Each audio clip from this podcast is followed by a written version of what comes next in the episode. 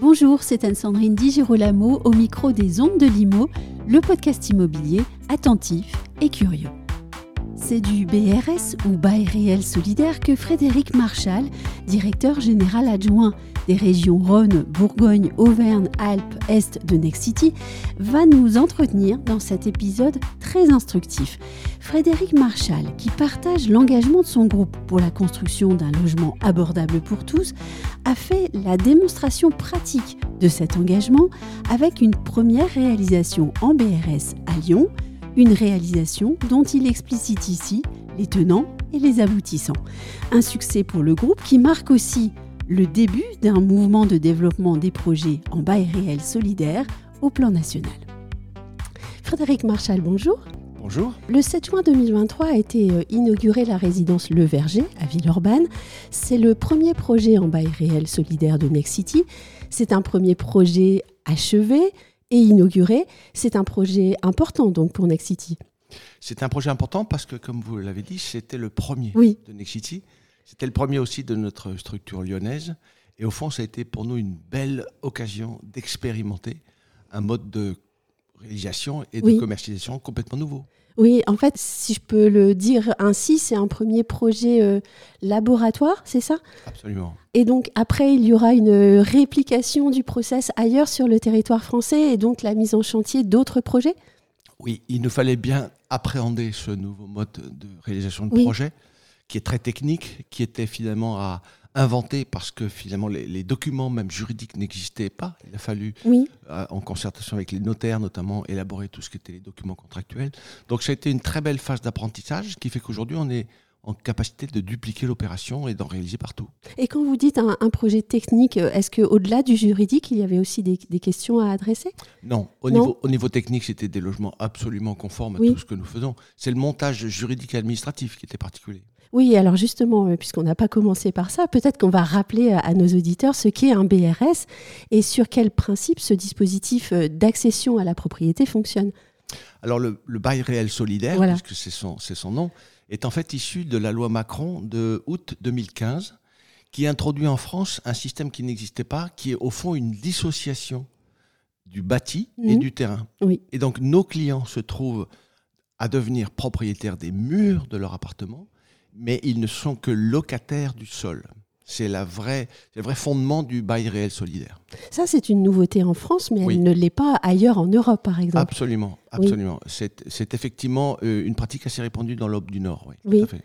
Oui, donc pour nous, c'est quand même un changement sociétal aussi. Comment est-ce que vous comptez vendre, entre guillemets, ce type de projet aux Français qui ne le connaissent pas ? Alors, nous avons une particularité à Lyon, c'est qu'il existe depuis une centaine d'années la logique du bail amphithéotique à Lyon, où les HCL sont pour la plupart propriétaires de tous les terrains de Lyon 6e et où finalement ils consentent aux propriétaires des murs un bail amphithéotique de 99 ans. Donc il y avait déjà cette culture à Lyon du bail amphithéotique et donc pour le Lyonnais, le bail réel solidaire n'était pas trop difficile à comprendre. Il y avait déjà un fond de culture de ce qu'était la dissociation du bâti avec le sol. Le vrai bénéfice du bail réel solidaire, c'est que au fond, grâce à cette dissociation du foncier et du terrain, le prix de vente de l'appartement se trouve être extraordinairement amoindri.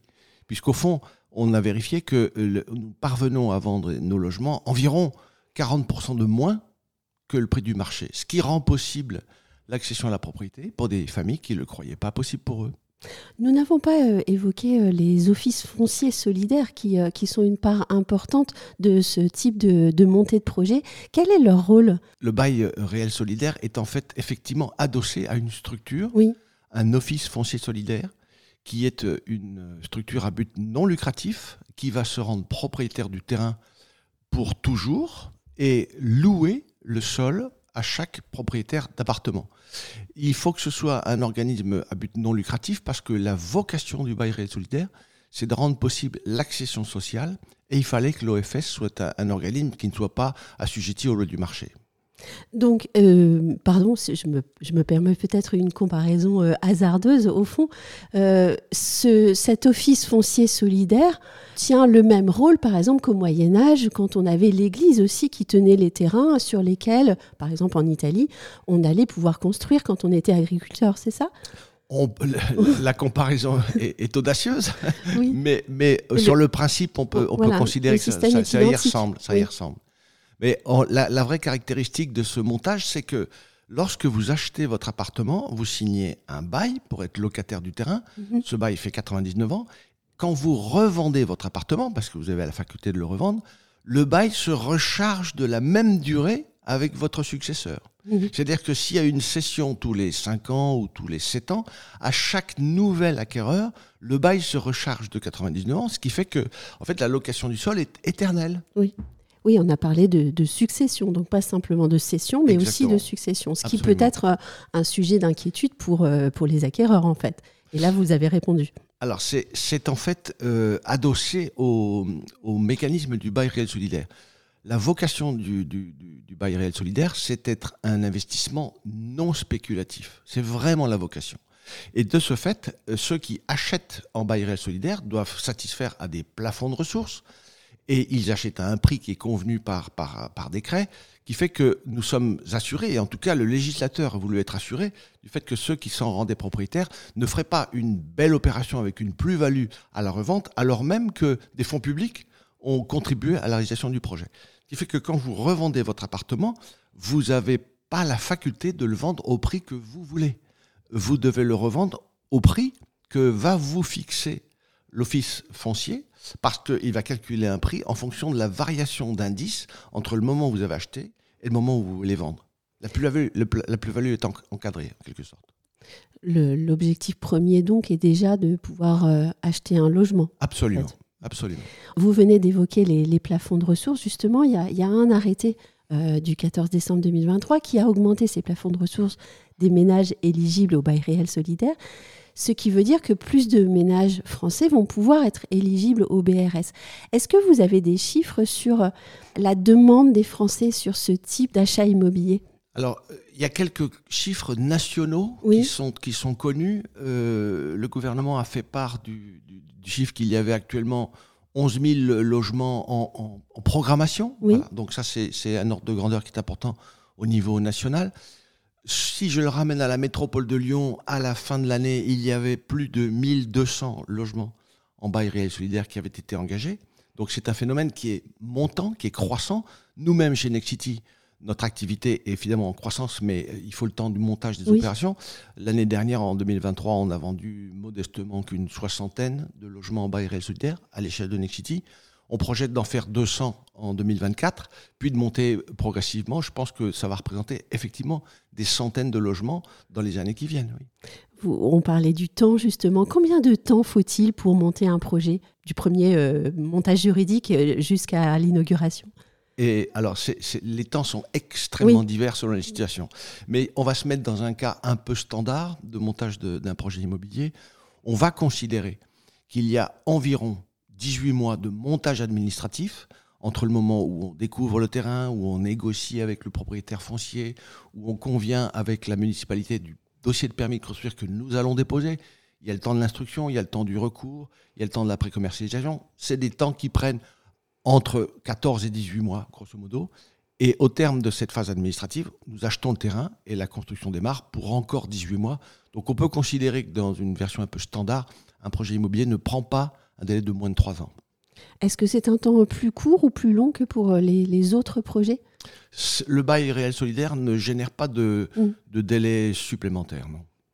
Quelles sont les ambitions maintenant de Nexity sur ces projets en BRS ? Vous les avez données tout à l'heure en termes de chiffres, mais en termes de territoire, sur quel territoire Nexity envisage de se positionner plus avant pour construire ce type de logement ? Alors, Nexity a vraiment la vocation et l'ambition oui. de fournir un logement pour tous, un toit pour chacun. C'est vraiment dans l'ADN du groupe. Et lorsque le bail réel solidaire est entré en vigueur, on s'est précipité sur ce nouveau mode de construction et de commercialisation plutôt, pour finalement essayer de comprendre quel était le mécanisme afin de pouvoir le dupliquer. Nous sommes convaincus aujourd'hui que ça va représenter un volume extrêmement conséquent de logements à commercialiser pour les années à venir.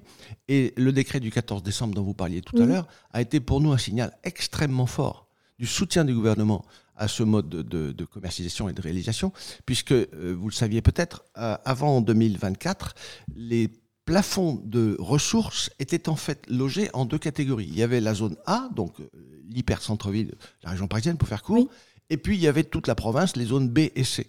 Il n'y avait au fond pas de milieu de terrain entre ces deux catégories. Et le décret du 14 décembre a créé une distinction selon la qualité des zones tendues, ce qui fait qu'on a une zone désormais B1 qui correspond aux premières couronnes, je dirais, des cœurs d'agglomération, puis la zone B2 qui est une zone beaucoup plus détendue. Et donc les plafonds de ressources des logements en zone B1 a fait un bond spectaculaire. Si vous avez aujourd'hui un foyer qui a deux enfants, en zone B1, la progression de vos niveaux de ressources a bondi de 75%. Donc ça rend possible, et c'est le gouvernement qui le dit, près de 4 millions de foyers éligibles à l'achat en BRS, c'est-à-dire tout le monde. On va peut-être revenir au projet de Villeurbanne. J'ai lu dans le communiqué de presse que ce projet porte sur la réalisation de 8 logements en BRS, mais que c'est au sein d'une opération plus grande avec 17 lots individuels dans le quartier. Alors, est-ce que je me trompe en pensant que les projets BRS peuvent s'inscrire dans des projets plus larges et donc dans des projets mixtes ? C'est bien ça ? Absolument. Il n'y a absolument aucune contre-indication. Et le projet de Villeurbanne, qui était un petit projet pour nous, il n'est pas courant chez Nexity que nous fassions des opérations de cette taille, c'était très modeste, mais c'était l'occasion d'une expérimentation, c'est comme ça que ça s'est trouvé. Et donc, ça a été effectivement la question de se dire, est-ce que c'est compatible avec finalement l'avis de la copropriété ? Il n'y avait aucune contre-indication, on a élaboré un règlement de copropriété qui donne sa place aux gens qui sont acquéreurs en BRS. L'Office foncier solidaire est également copropriétaire, donc participe aux assemblées générales, il n'y a pas que les propriétaires des murs, il y a le propriétaire du sol qui est là aussi, tous les acquéreurs privés qui sont finalement propriétaires de leur logement dans la question classique. Et il y a aussi un bailleur social, puisque nous avions vendu des logements au bailleur social de Villeurbanne, qui lui aussi est copropriétaire dans la résidence. Ce qui est très intéressant, ce que vous dites, en fait, puisqu'il a pu, ce projet, avec 8 lots d'un côté et 17 lots de l'autre, a pu s'intégrer dans une vie de copropriété absolument commune en France. C'est une belle image de la ville pour tous, en fait. Chacun y trouve sa place et on a dupliqué cet exercice sur une opération qui se déroule actuellement sur Lyon, dans le quartier de la Confluence, où nous réalisons plus de 200 logements, où nous retrouvons là une 60aine de logements en BRS, des logements libres, des logements à prix maîtrisé, des logements locatifs sociaux, toutes les catégories de logements pour que nous réalisions à Confluence, encore une fois, un quartier où tout le monde a sa place, où il fera bon vivre ensemble. Vous qui avez mené ce projet, quels enseignements avez-vous tiré du travail que vous avez pu mener avec tous les interlocuteurs ? L'enseignement que j'en ai tiré, il est décuplé par la situation de l'immobilier en ce moment. Ah. Oui, parce que en fait, vous ne pouvez pas méconnaître la difficulté du marché immobilier, qui est directement consécutif à l'envolée spectaculaire des taux de crédit, qui est venu rajouter une difficulté à l'envolée un peu folle de tout ce qu'ont été les coûts de travaux consécutifs à la guerre en Ukraine. Et donc, en fait, on a bien réalisé tous ensemble que nos clients sont aujourd'hui complètement désolvabilisés avec l'envolée des taux. Et le logement est inaccessible à la plupart des foyers, et encore plus quand on est primo-accédant et qu'on n'a pas une revente qu'on puisse faire pour finalement dégager une masse de fonds propres permettant d'acheter plus grand parce qu'on a d'autres envies immobilières.